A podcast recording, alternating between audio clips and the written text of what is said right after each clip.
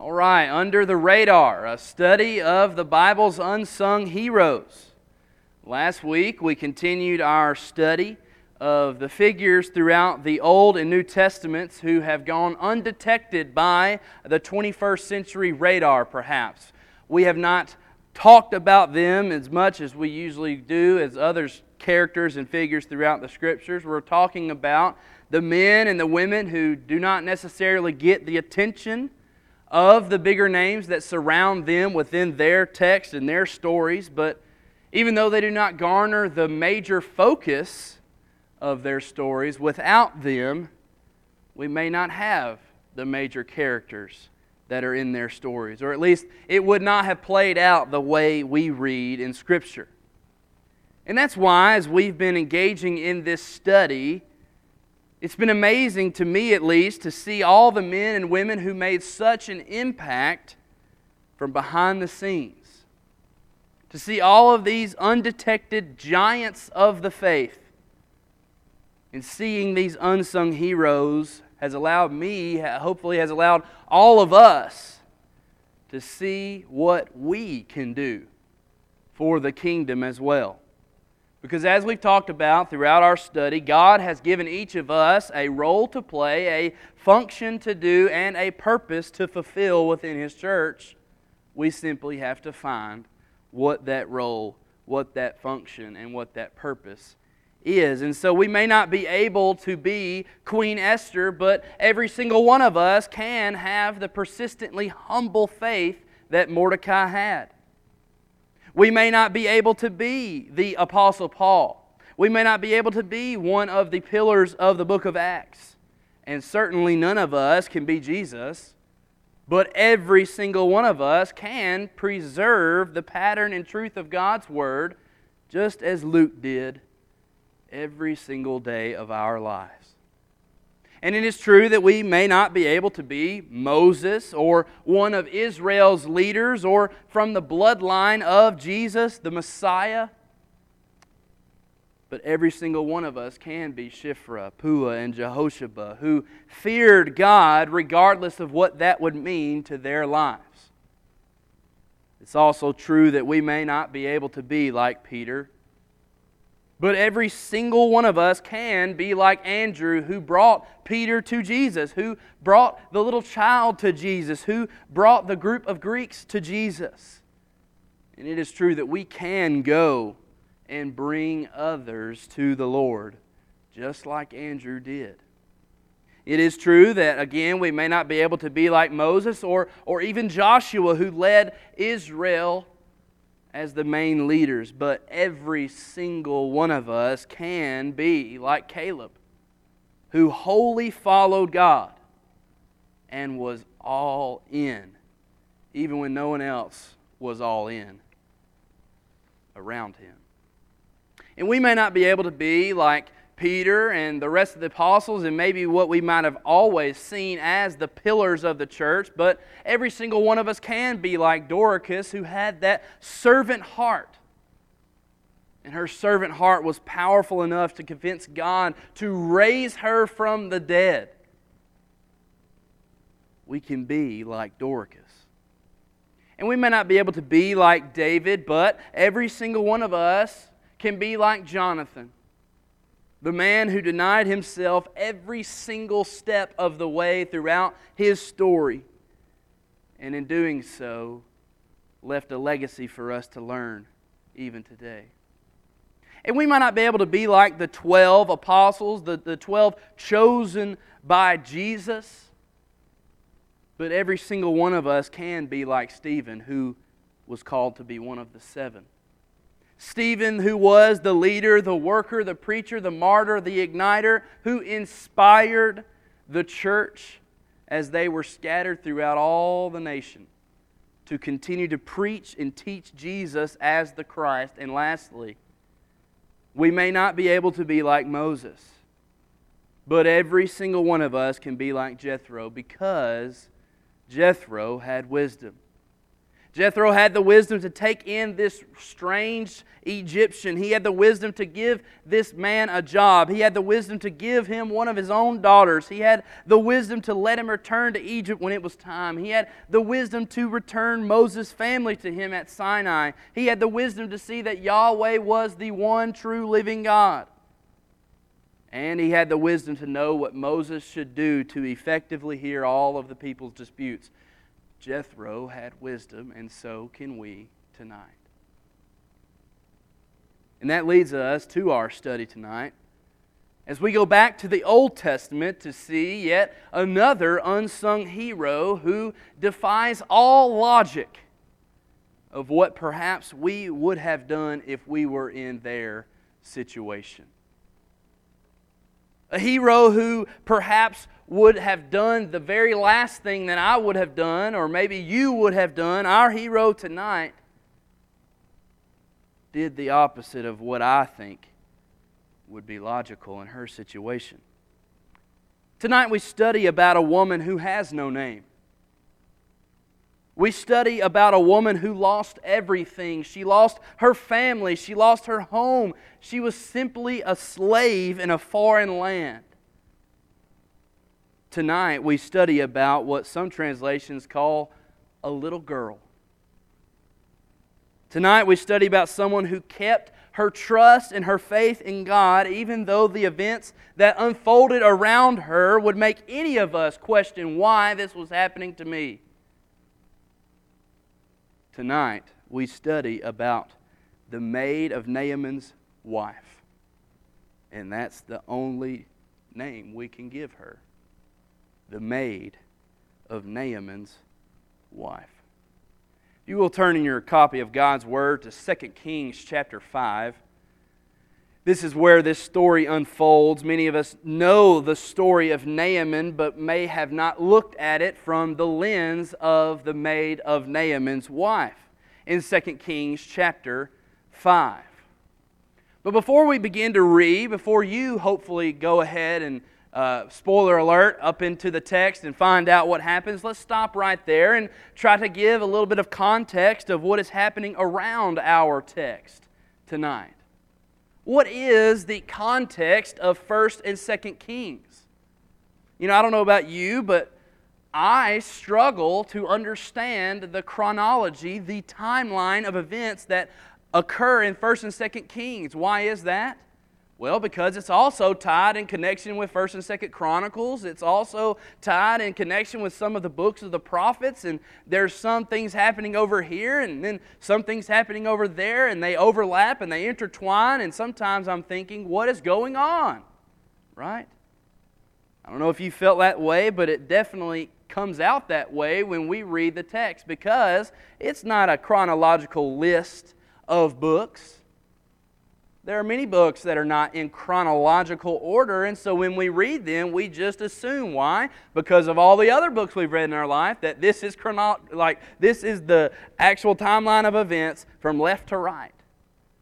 But as we read the Bible, we know that there are some events that happen here, and then there are some events that happen there, and it's completely confusing sometimes for us to understand, and sometimes it can be incredibly hard for us to understand because we ask the question, you know, who is king right now?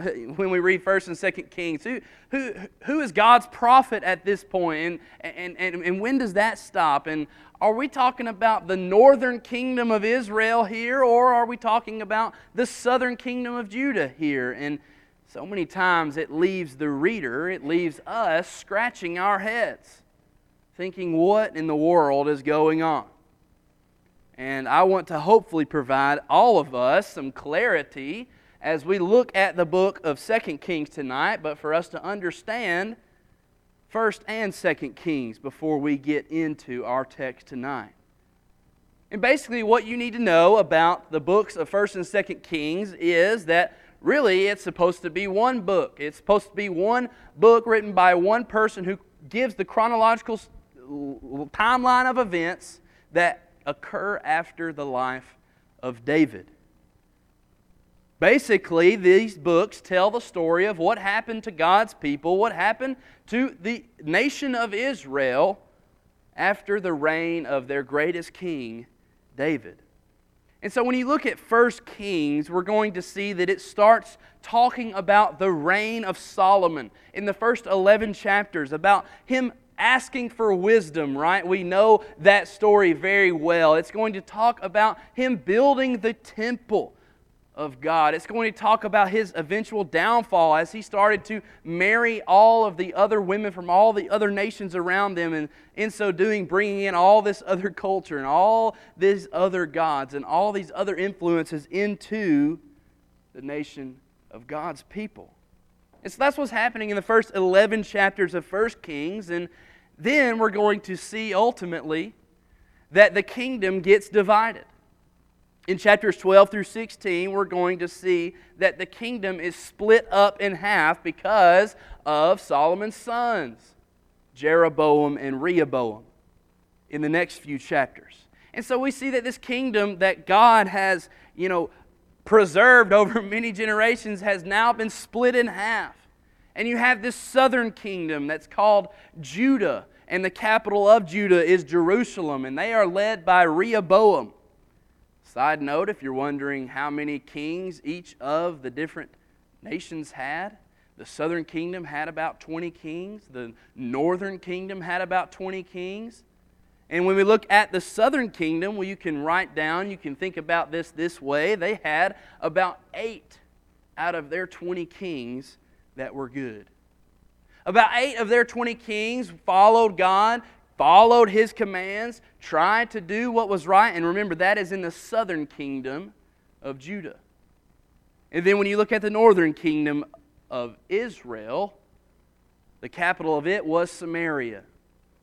And they were led by Jeroboam, who set the tone, set the standard throughout many generations that all of the kings of the northern kingdom would then follow. Of none of them, zero of their 20, were good. None of them followed God. Some did at some points in their, in their reign, and then at some points totally left God's commands.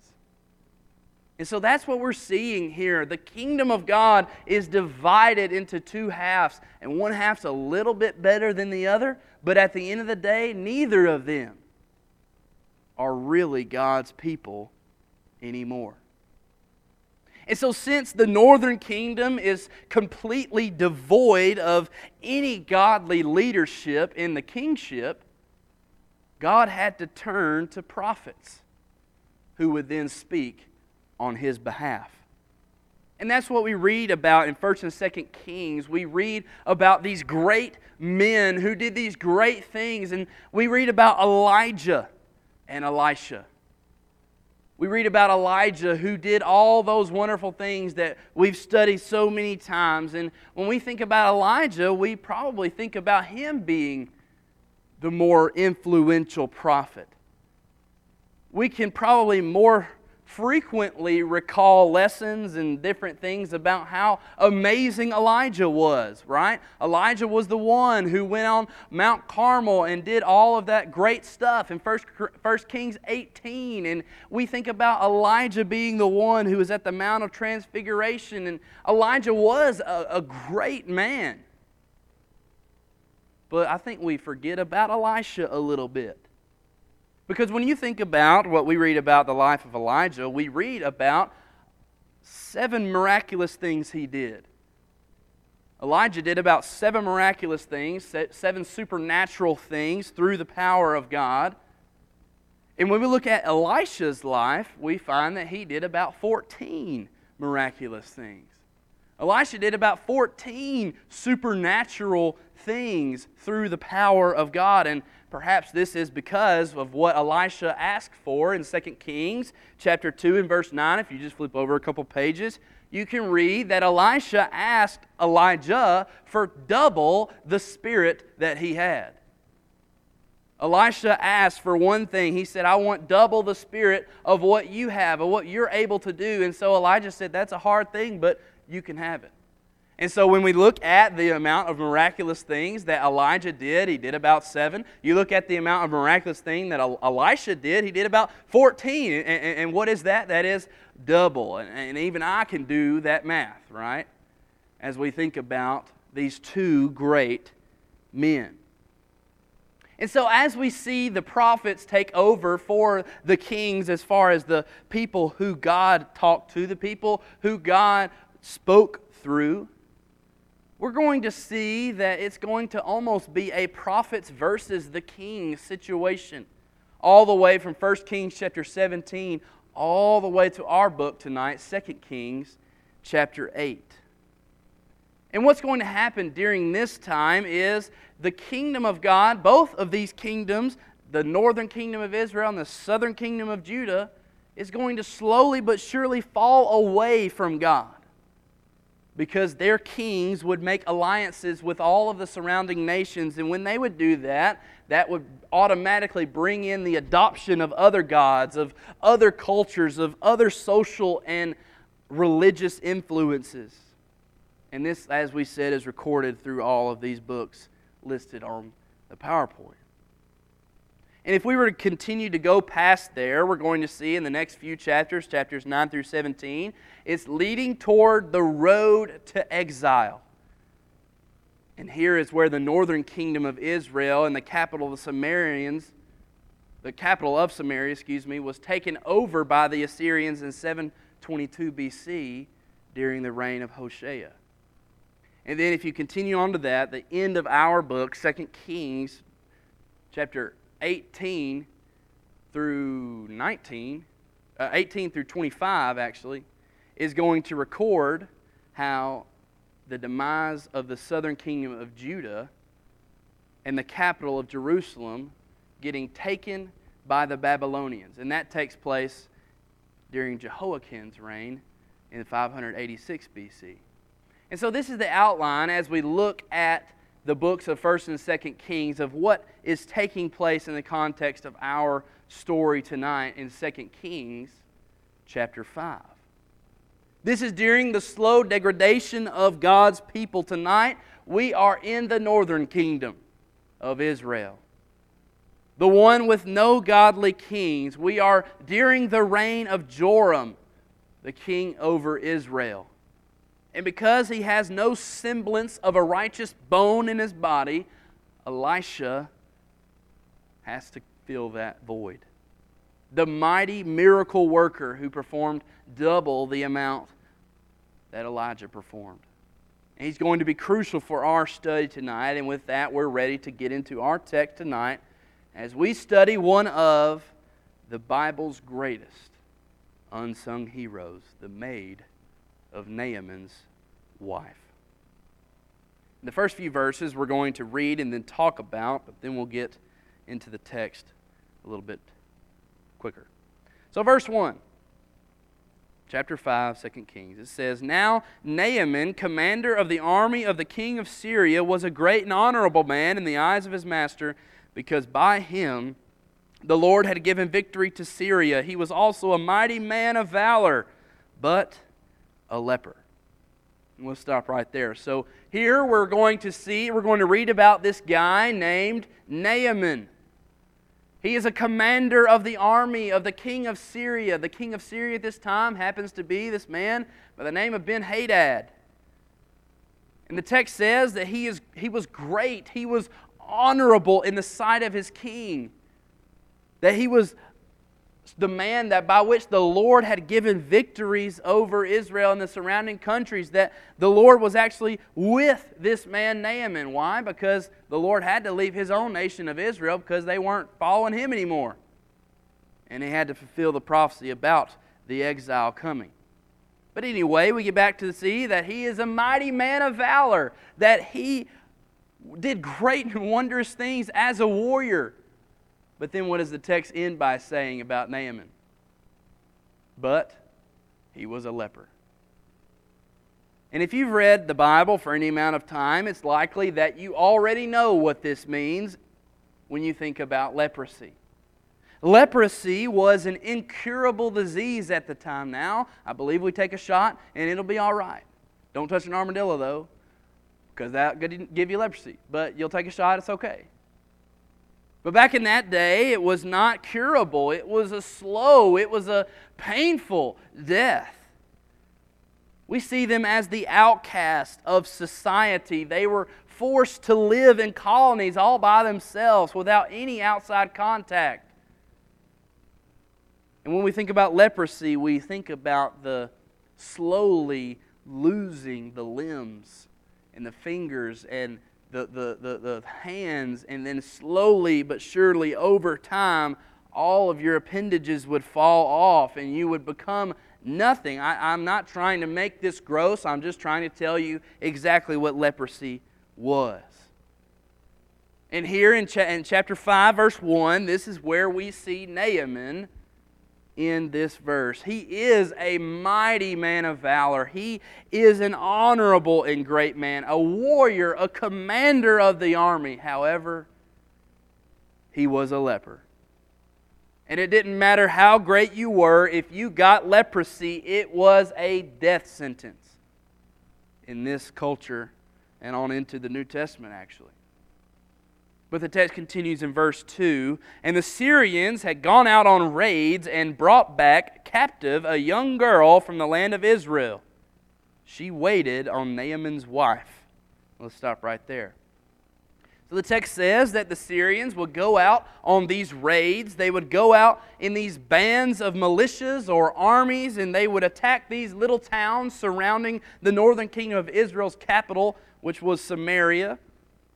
And they would go out in these raids, and after one of these raids, it says that they brought back this captive. Tonight, we're not going to sugarcoat what this means. By the word captive, we're talking about they had made her become a slave. They had brought back this captive from Israel, this little girl, as some translation says, as a slave. She was not a grown woman. She was a little girl. She was a young woman from Israel, and now she was forced to become the maid of Naaman's wife. We don't get her name. We don't get any information other than that. She simply was a little young girl from Israel. And day after day, she had to watch Naaman's leprosy grow more and more intense. And before we move on in the text, I want us to understand and realize the position that this young girl had been put in.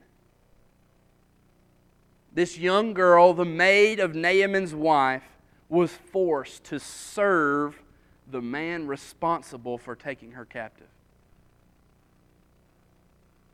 She was forced to serve the man who literally ripped her from her home and forced her into slavery. To them, to Syria, to Naaman, to their people, she was nothing but a piece of property that they owned. To them, the maid of Naaman's wife was simply just the spoils of war. And we never hear about or read about her family I wonder why that is. Perhaps it is because Naaman and his men executed them, and she no longer had a family to talk about. And so here we have this little girl, this young woman from Israel who has been stripped from her home, stripped from her family. She is in a foreign land and is a slave to people who do not serve God, they serve idols. And what is about to happen next is what makes her such an amazing unsung hero. Verse 3 Then she said to her mistress, If only my master were with the prophet who is in Samaria, for he would heal him of his leprosy.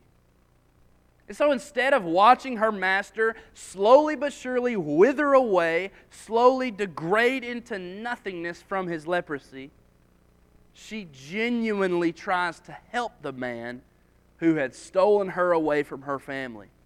The man who had potentially killed that family, the man who had forced her to become his slave, by saying, If only my master were with the prophet who is in Samaria. That's the New King James Version. I want us to understand tonight that this is not a sarcastic remark. It's not like the maid of Naaman's wife is saying, Well, if only he was with the prophet who's in Samaria. Ha ha ha, but you're not. It's not like she's giving some sarcastic remark, some facetious remark. This isn't her being sassy. This, for some reason, is a genuine desire that she has for this man. How do I know that? You look at the other translations. The English Standard Version says, Would that my Lord. And the text continues. The New American Standard Update says, I wish that my master. And the text continues. So here, this little girl, this captive from the nation of Israel, this person who has absolutely no reason to care about Naaman, her slave master, she's not only feeling bad about his leprosy, she's going a step above that and is offering a solution. And by the way, it's not a possible solution, it's an absolute solution. If you go to the prophet in Samaria, he will heal you. That is what she says. And why does she do this? Why does she do this? Why does she even have her hope in God anymore? This is where many of us would say, God's not with me anymore. He's not even in Israel anymore. He's letting all these other nations pick on us, and we're slowly falling away from Him, and He don't even care about it. He has allowed me to become this man's slave. He has allowed my whole life to be stripped away from me. In our day, it might be amazing, a surprise if she didn't say, I don't know how to fix your leprosy, Naaman, but I'll tell you one thing don't go to God about this. Because I put my trust in Him and look where it got me. That might be what we might expect someone to say who has totally been stripped away from her family, even though she and her family were faithful. She has been stripped away and given to this man as a slave. But instead of seeing her say something like that, we see her say, I wish. Would that, if only my master could see the prophet of Samaria, it would be fixed. But what we learn about this little maid is that she believed in Elisha, not the evil King Joram. That she was from a household of faith that put their trust in God, put their faith in God, and because of that, she is forever about to change this man's life. It's amazing that as we look at this, she shows no resentment for her slave master. She shows no homesickness. She only shows faith. Faith in God amidst extreme adversity. And the text continues in verse 4. And Naaman went in and told his master, saying, Thus and thus said the girl who is from the land of Israel. And then the king of Syria said, Go now, and I will send a letter to the king of Israel. So he departed and took with him ten talents of silver, six thousand shekels of gold, and ten changes of clothing. And then he brought the letter to the king of Israel, which said, Now be advised, when this letter comes to you, that I have sent Naaman, my servant, to you, that you may heal him of his leprosy. So, evidently, this simple maid, this little girl from Israel, was so impassioned in her desire to see Naaman get well that Naaman decides within himself, I'm going to go do this. I'm going to go see this prophet in Samaria. I'm going to go try to see what this is all about. And he goes so far as to take this petition to Ben Hadad, the king of Syria. And then Ben Hadad gives Naaman enough money to pay for this service and enough money to make the journey, enough clothes to make the journey. And he even sent a letter to the king of the northern kingdom of Israel, King Joram. But what Ben Hadad doesn't realize is that the king of the northern kingdom of Israel is no longer the real leader. King Joram is no longer who God is with. He was not the leader who would be capable of healing Naaman's leprosy. Notice the girl does not say, Send him to the king who reigns in Samaria. She says, Send him to the prophet who is in Samaria. And let's see what happens in the next few verses. And it happened when the king of Israel read the letter that he tore his clothes and he said, Am I God to kill and make alive? That this man sends a man to me to heal him of his leprosy? Therefore, please consider and see how he seeks a quarrel with me. So it was when Elisha, the man of God, heard that the king of Israel had torn his clothes, that he sent the king, saying, Why have you torn your clothes? Please let him come to me, and he shall know that there is a prophet in Israel.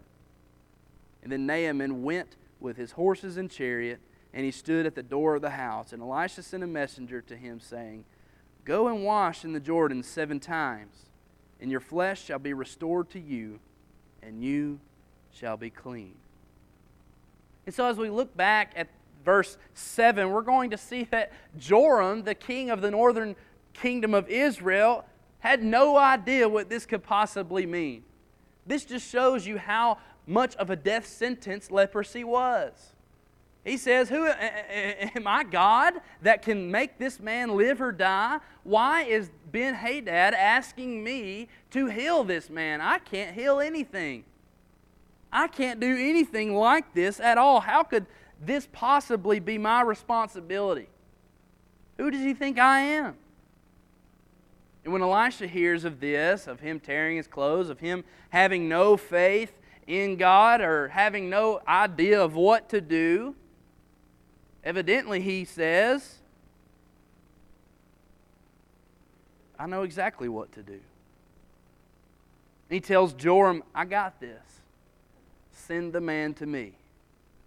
And so Naaman goes to his house, and Elisha doesn't even give this guy the time of day to come outside. He sends a servant out there, a messenger, telling him to go bathe in the river Jordan seven times and that his leprosy would be, would, would, would be cleansed. That he would be restored to his normal self.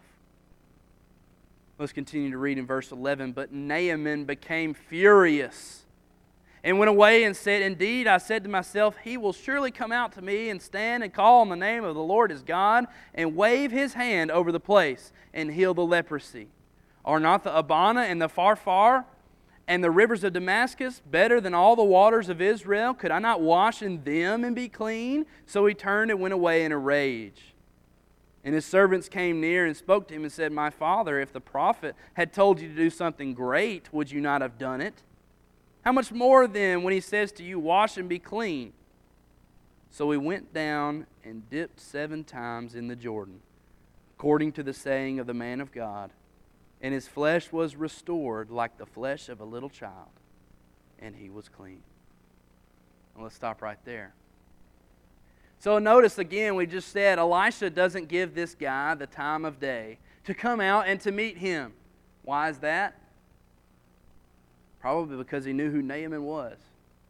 All that Naaman had done, all the pain that he had caused. Well, if that's the case, why does he give him the solution to heal, to heal the leprosy? Well, he says it so that the world could see that there is a prophet in Israel. Perhaps he even knew about the little girl who has sent him to him, who said, If you go see this prophet in Samaria, he will heal you. And so that's exactly what Elisha does. So he tells them, Hey, go dip in the Jordan seven times. And Naaman's furious about this. Why? Well, what's wrong with our water? Is it not any different than the water you got here? In fact, it's, this is a little shabby water compared to what we got over where I live. We're just going to dip over here and I'll be fine there. Why do I have to dip in this river? I'll go home and get the same thing done here. But something amazing happens to stop him from doing that. Some of his servants challenge him. They say, why do you have to be so stubborn in the state that you are in? You have been given a death sentence. Why would you go home now? What harm is it to you just to dip in this river seven times? If it works, great. If it doesn't work, what do you have to lose? Why would you not just go ahead and try to see what this is about? Could it be that these servants believed in the little girl, the maid of Naaman's wife? In her evident faith that Elisha could heal this man of his leprosy. And so Naaman, he heeded the voices of these servants, and he was dipped seven times in the Jordan. And upon coming up the seventh time, his skin was healed. It was soft as a baby's head. It was soft like a baby, like a little child, like he was brand new again. He was cleansed from his leprosy. Good as new. The text continues in verse 15. And he returned to the man of God, and he and all his aides came and stood before him, and he said, Indeed, no, now I know that there is no God in all the earth except in Israel. Now, therefore, please take a gift from your servant. But he said, As the Lord lives before whom I stand, I will receive nothing. And he urged him to take it, but he refused. So Naaman said, Then if not, please let your servant be given two mule loads of earth, for your servant will no longer offer burnt offering or sacrifice to other gods, but to the Lord. Yet in this thing may the Lord pardon your servant when my master goes into the temple of Rimmon to worship there, and he leans on my hand, and I bow down in the temple of Rimmon. When I bow down in the temple of Rimmon, may the Lord please pardon your servant in this thing. Then he said to him, Go in peace so he departed from him a short distance. I want us to look at this amazing testimony that Naaman has just given here in this text. In verse 15, he says, There is no God in all the earth except in Israel. This commander, this mighty man of valor, this great man in the nation of Syria, this pagan nation has just said there is no God in all the earth except in Israel. Verse 17, he says, Your servant will no longer offer either burnt offerings or sacrifices to other gods, but to the Lord. You see, it's because of this supernatural, the miraculous, the awesome nature of this undeniable miracle that Naaman, this pagan Syrian, who in his past lifetime had worshiped all these other gods, who in his past lifetime had attacked the people of God, was immediately humbled to the realization that there is only one God, and his name is Yahweh. And all of this, all of this would not have happened if a little girl from Israel, who had nothing left in her life but her faith, if she didn't speak up. I want you to think about all the people that are involved in this story. All of the people that are impacted by this one little slave girl from Israel.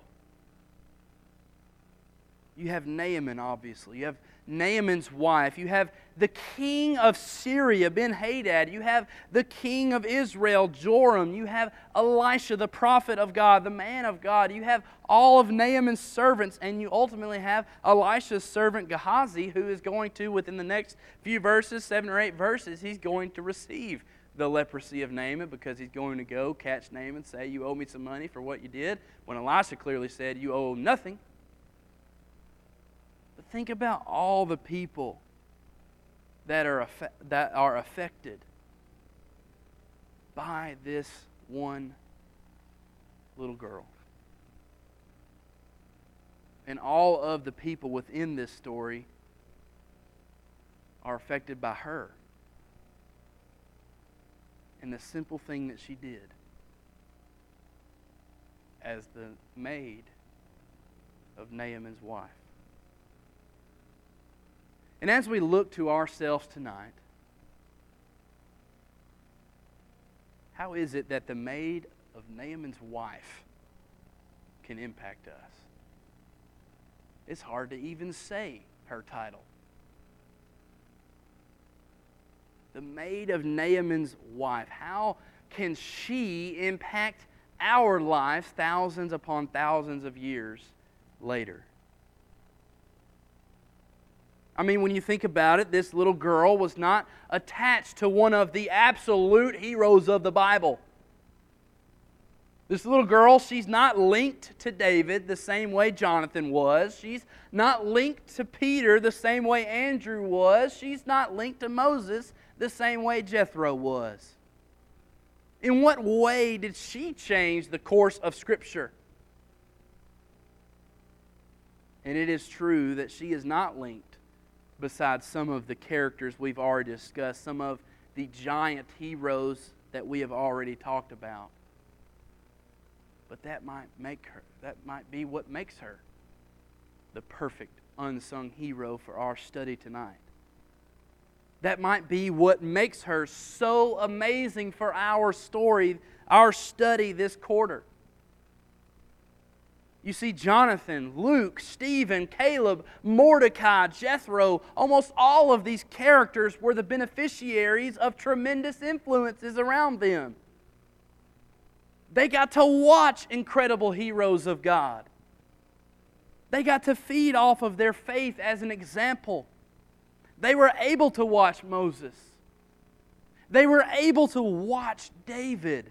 They were able to watch Peter and Paul and all the other pillars of the church. But the maid of Naaman's wife, what did she have? What did the maid of Naaman's wife have? She was born in a time where there were no tremendous examples around her. She was born in a time where there was really no nation of God anymore. All there were were remnants of what used to be God's people. They still wore the name of Israel as a kingdom, but they were far from the faith of Abraham, Isaac, and Jacob. They were far from following the law of Moses. And they had slowly but surely taken on the personalities and the faiths of these surrounding nations. She didn't even have her own family to live upon to lean on because they had been stripped from her.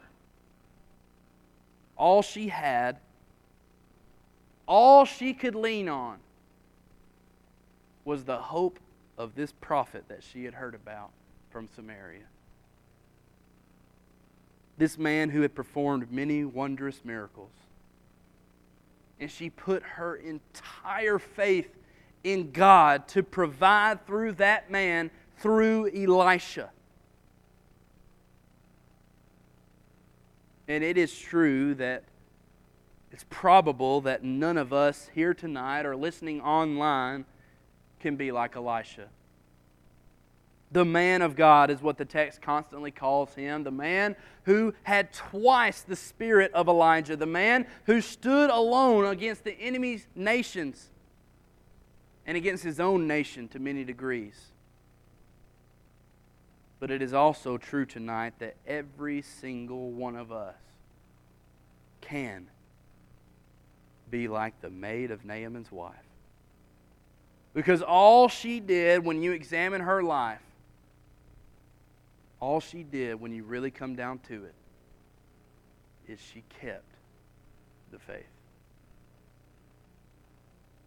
She kept the faith when she was stripped of her family, stripped of her homeland, and forced to be a slave. She kept the faith when it seemed like God had abandoned her. She kept the faith when Naaman needed a miracle.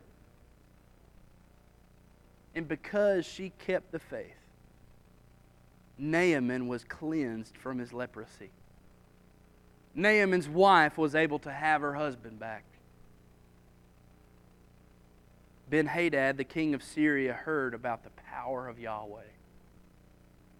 Elisha was able to confirm the power of God that still remains. And Naaman's servants believed in the process, ridiculous though it may be, of dipping seven times in the Jordan. All of this. All of this for the very man responsible for taking her life away from her. All of this for the man who owned her. All of this for the man who separated her from her family and from her home. What a tremendous unsung hero we read about with the maid of Naaman's wife.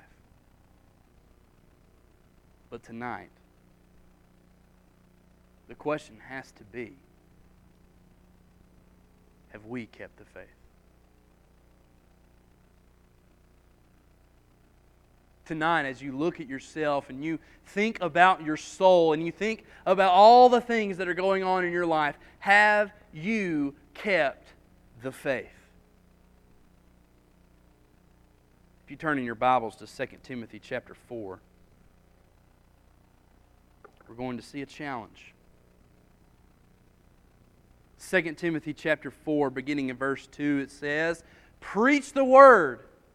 Be ready in season and out of season, convince, rebuke, exhort with all long suffering and teaching, for the time will come when they will not endure sound doctrine, but according to their own desires, because they have itching ears, they will heap up for themselves teachers, and they will turn their ears away from the truth and be turned aside to fables. But you be watchful in all things, endure afflictions, do the work of an evangelist, fulfill your ministry for I am already being poured out as a drink offering. And the time of my departure is at hand. I have fought the good fight. I have finished the race. And I have kept the faith. Finally, there is laid up for me the crown of righteousness, which the Lord, the righteous judge, will give unto me in that day, and will not only give unto me only, but to all those who have loved his appearing. Have you kept the faith? Because, as Paul said, because he kept the faith, because he finished the race, because he did all of the things that he did, he was ready to be poured out as a drink offering. The time of his departure was at hand.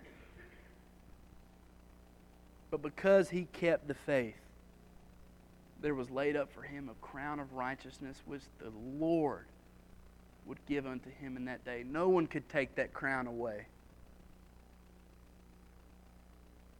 When you think of the maid of Naaman's wife, her life could be taken away, her family could be taken away, her homeland could be taken away, but no one could take away her faith. Because she kept it most close to her heart when everything else was taken away, without her having an option, no one could take away her faith, regardless of what they did or how they did it. She kept the faith. And tonight, as we think about ourselves, if we are ever going to be the body of Christ that God intended for us to be, then we're going to have to have members who keep the faith. We're going to have to have members who keep the faith even when the others around them have lost theirs.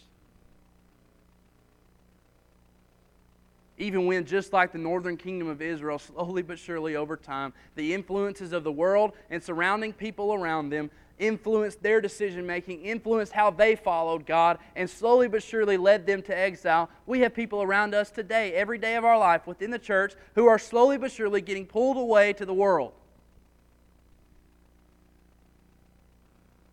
And we have to keep the faith. We have to keep the faith even when others around us have lost theirs. We have to have members who keep the faith even when a pandemic threatens our physical life, our physical safety. We have to keep the faith.